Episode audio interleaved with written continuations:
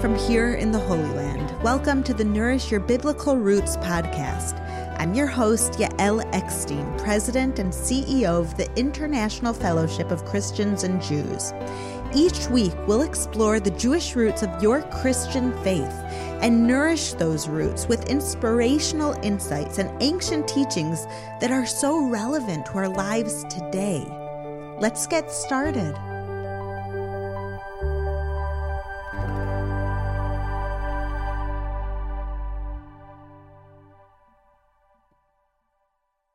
We are deep into the high holiday season, and this week we have one more special holiday episode before we return to our regular weekly discussion on the Parsha, the Torah portion that Jews read and study every week.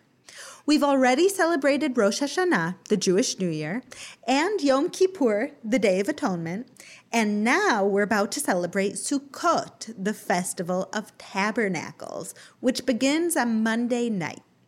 On today's episode, we're going to take a deep dive into this biblical holiday, which is celebrated by Jews every year. We'll discover how living in small booths for a week, just as the Bible prescribes, teaches us what real happiness is and how we can find it. Sukkot is one of my favorite holidays, and after today's podcast, I think that you will understand why. Sukkot is mentioned in the Bible a few times, and each time we learn something new about the character of the holiday. Today, I want to start with Deuteronomy 16, which mentions the three pilgrim holidays: Passover, the Festival of Weeks, and the Festival of Tabernacles, Sukkot.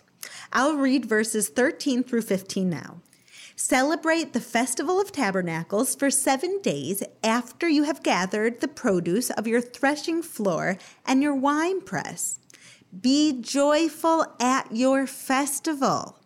You, your sons and daughters, your male and female servants, and the Levites, the foreigners, the fatherless, and the widows who live in your towns. For 7 days, celebrate the festival to the Lord your God at the place the Lord will choose. For the Lord your God will bless you in all your harvest and in all the work of your hands, and your joy will be complete. These verses tell us that the Sukkot holiday is a joyful 7-day holiday that takes place during the harvest season. The rabbis noted that the theme of joy is emphasized more with Sukkot than with any other holiday. It is the only place where there is an actual directive to be joyful. For this reason, Sukkot is also referred to by another name. It's called Zman simchateinu, the time of our joy. But the question is, why? Why is this holiday any more joyful than Passover, which celebrates God's miraculous salvation, or the Festival of Weeks, when the Israelites joyfully presented their first fruits to God?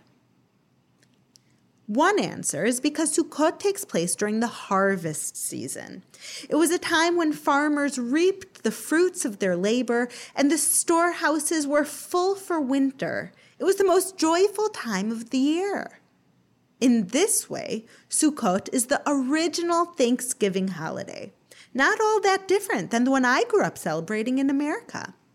It's a time to appreciate God's bountiful blessings, to notice all of the gifts that God has given us, and to be joyful. Like Thanksgiving, we still celebrate Sukkot by gathering with family and friends and enjoying great food together. But the similarities between Sukkot and Thanksgiving stop there. Instead of celebrating our blessings inside our homes, surrounded by the things that bring us joy and comfort, God tells us to go outside, to leave the comfort of our homes and to live in a flimsy hut called a sukkah for an entire week. Listen to how the Feast of Tabernacles is described in Leviticus 23, verses 41 to 43. Celebrate this as a festival to the Lord for 7 days each year. This is to be a lasting ordinance for the generations to come. Celebrate it in the 7th month. live in temporary shelters for 7 days. All native-born Israelites are to live in such shelters, so your descendants will know that I had the Israelites live in temporary shelters when I brought them out of Egypt. I am the Lord your God. These verses direct us to live in temporary shelters, called a sukkah, for 7 days. On Sukkot, we are instructed to leave behind the comfort of our houses and live in a sukkah, a makeshift hut, like the ones that the Israelites had in the desert. But if the joy of Sukkot is about appreciating our God-given blessings, why don't we stay inside, where we can actually enjoy them? The answer is because God wants us to get joy from our material blessings, but he doesn't want us to mistake them for the true source of joy. Our material possessions can make us happy for a moment, but they can never provide us with a real and lasting joy. This reminds me of a powerful story about a search for true happiness. There was once a king who was very sick. After all the doctors failed to cure him, one healer offered the following remedy. If the king would put on the shirt of a person who is absolutely happy, then the king would be healed. Immediately, riders were dispatched all over the country to look for a truly happy person and bring his shirt back to the king. First, they went to the richest person in the country, and they asked him, "Are you happy?" The rich man answered, "Of course, I'm the richest person in the country." The messengers pressed him and asked, "But are you absolutely happy?" The rich man thought and replied, "Absolute is a difficult term. How can I be absolutely happy? I always have to protect my position." For example, there's a businessman in the north whose businesses are thriving, and I'm worried about the possibility of competition, and I've had a setback or two recently. And he started going on about things that he was worried about. The messengers left the rich man very disappointed. They saw that despite his wealth, he did not know what true happiness was. They went from one person to another, hoping to find a truly happy person, but not one person that they encountered, no matter how wealthy or successful or beautiful, was absolutely happy. Beneath the surface, everyone was burdened by worries and concerns. Eventually, the king's messengers gave up and decided to go home. It seemed that there was no one who was absolutely happy. But on their way home, shortly before they reached the palace, they heard a joyous melody. Someone was singing freely, and they sensed that he was truly happy.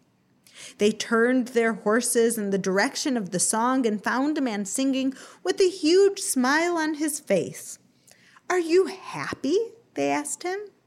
"Ah, I am the happiest person in the world," he answered. "But are you absolutely happy?" they asked him. The man confidently said, "Yes, I am absolutely happy." Wow, the messengers were ecstatic. They had found an absolutely happy person, and they said to the man, "Sir, we need your shirt. The king is sick, but the healer said if he puts on the shirt of a happy man, he will be healed.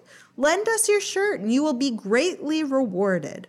The man looked at them and replied, "I would be happy to help, and I don't need a reward, but there's just one problem.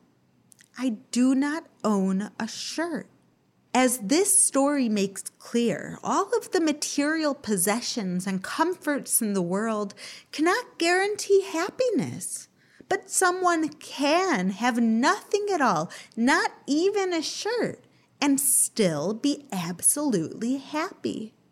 The irony is that we cling to material things, thinking that they will make us happy, when the truth is that those very things can actually keep us from joy and bring us more worry and more suffering. On Sukkot, God tells us to leave behind our homes and our material possessions and to live in a sukkah, which is far less comfortable because that's where we can find real and lasting joy. Happiness is found outside of our comfort zone. And if we never step into the unknown, we might never find the joy that God has in store for us.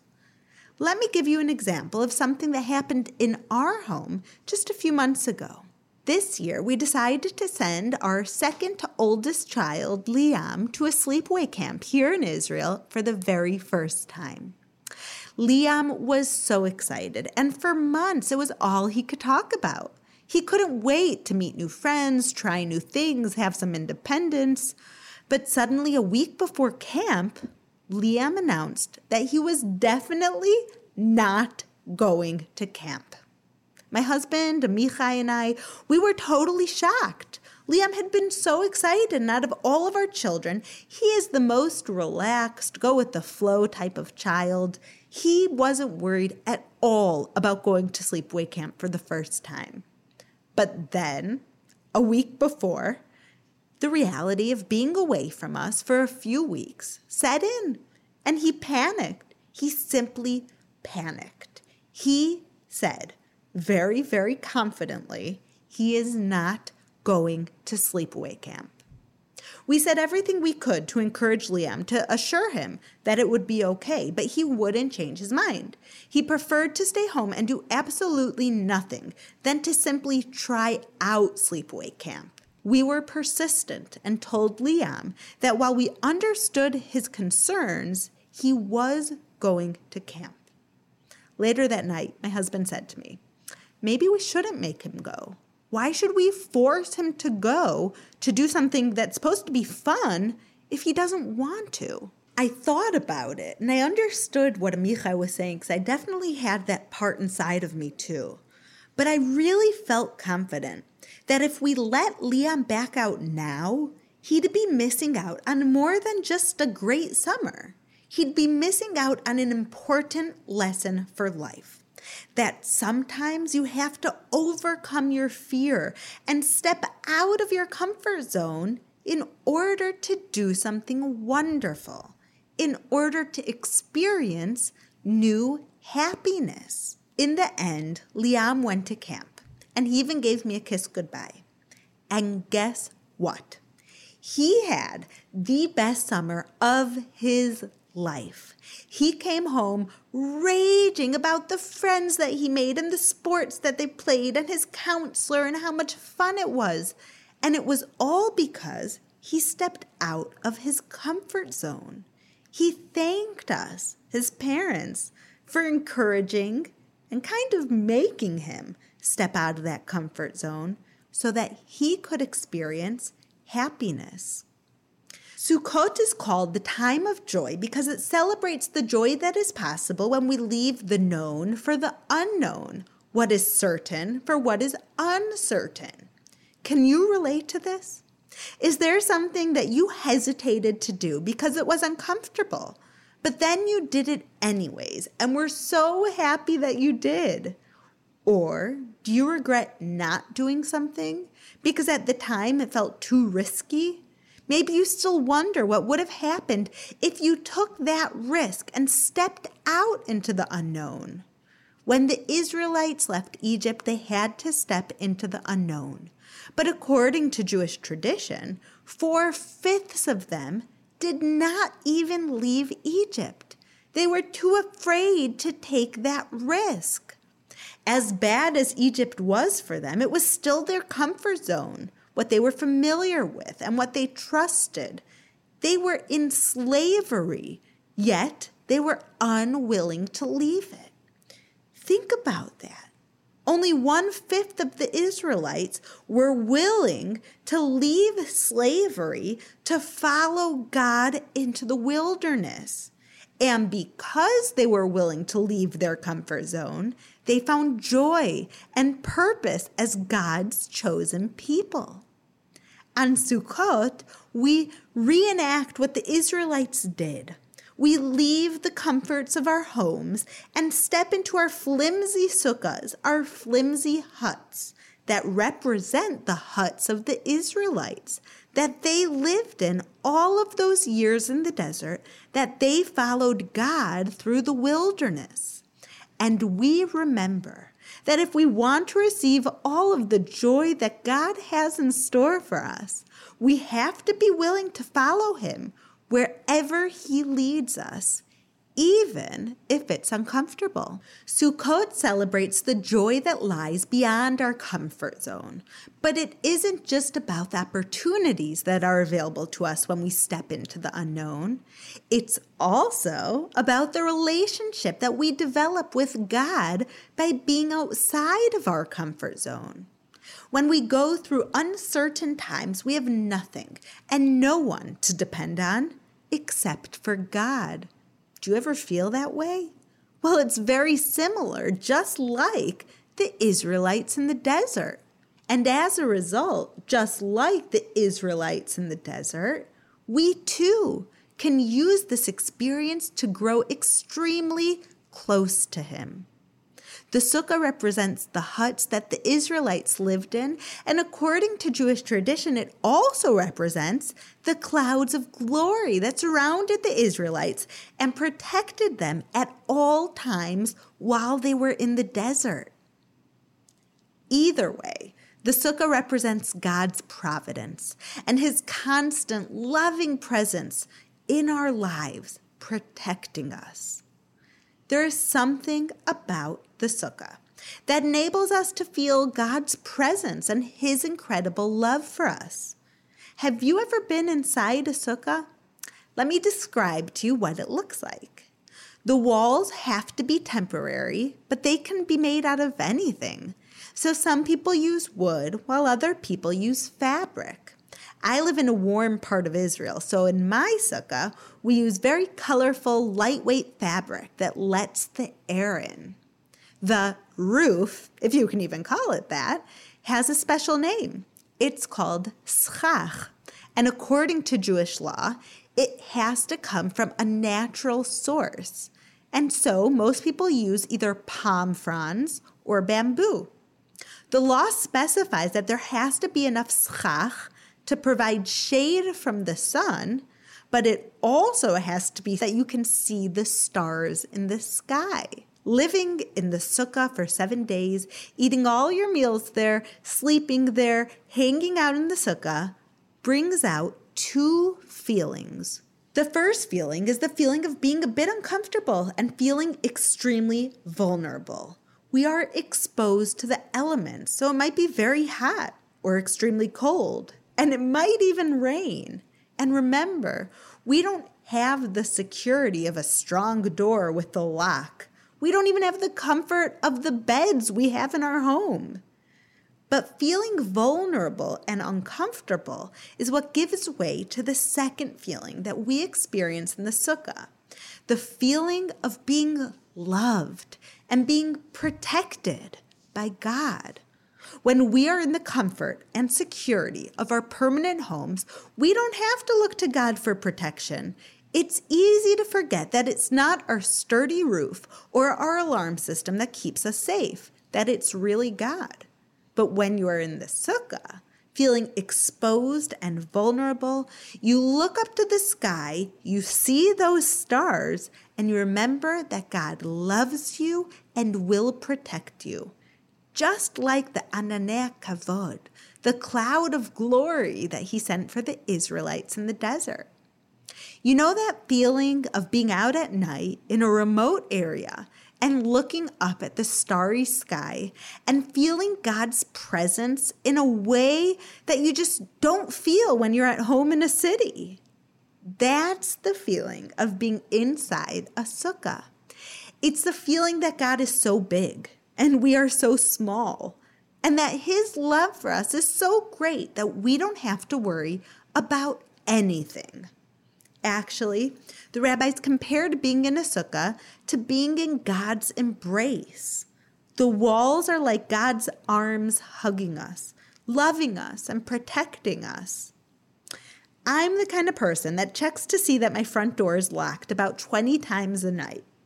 But when I lay down at night with my family in our sukkah, looking up at the stars, I feel completely protected and cared for. And that's the real joy of Sukkot.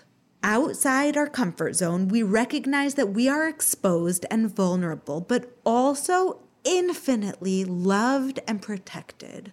We feel an incredible closeness to God, and there is no greater joy than that. In Genesis 12, God told Abraham to leave behind everything he knew and to follow him to a place he did not know. God promised to bless Abraham greatly if he would do so. In the same way, God will bless us if we are willing to leave behind what we know and follow him into the unknown. This week, see if you can step out of your comfort zone. Can you challenge yourself to be a better version of yourself? Maybe more patient, less angry, or kinder than usual. Can you do something to help another person that is outside of your comfort zone? Something that requires you to be friendlier or more generous? Or maybe it's time for you to make a decision to do something that you know you should do, but you've been hesitant to commit to. It might be difficult or even scary at first, but in the end, going beyond what is comfortable can bring you real and lasting joy. And if you grow closer to God in the process, you will experience the greatest joy of all. Shavua Tov, my friends. Have a wonderful week from here in the Holy Land. Thank you for listening to the Nourish Your Biblical Roots podcast. If you like what you have heard, visit me at mybiblicalroots.org for more of my teachings, videos, blogs, and books. You can also follow me on Instagram at Yael_Eckstein or on Facebook at Yael Eckstein. Shalom, and see you next week.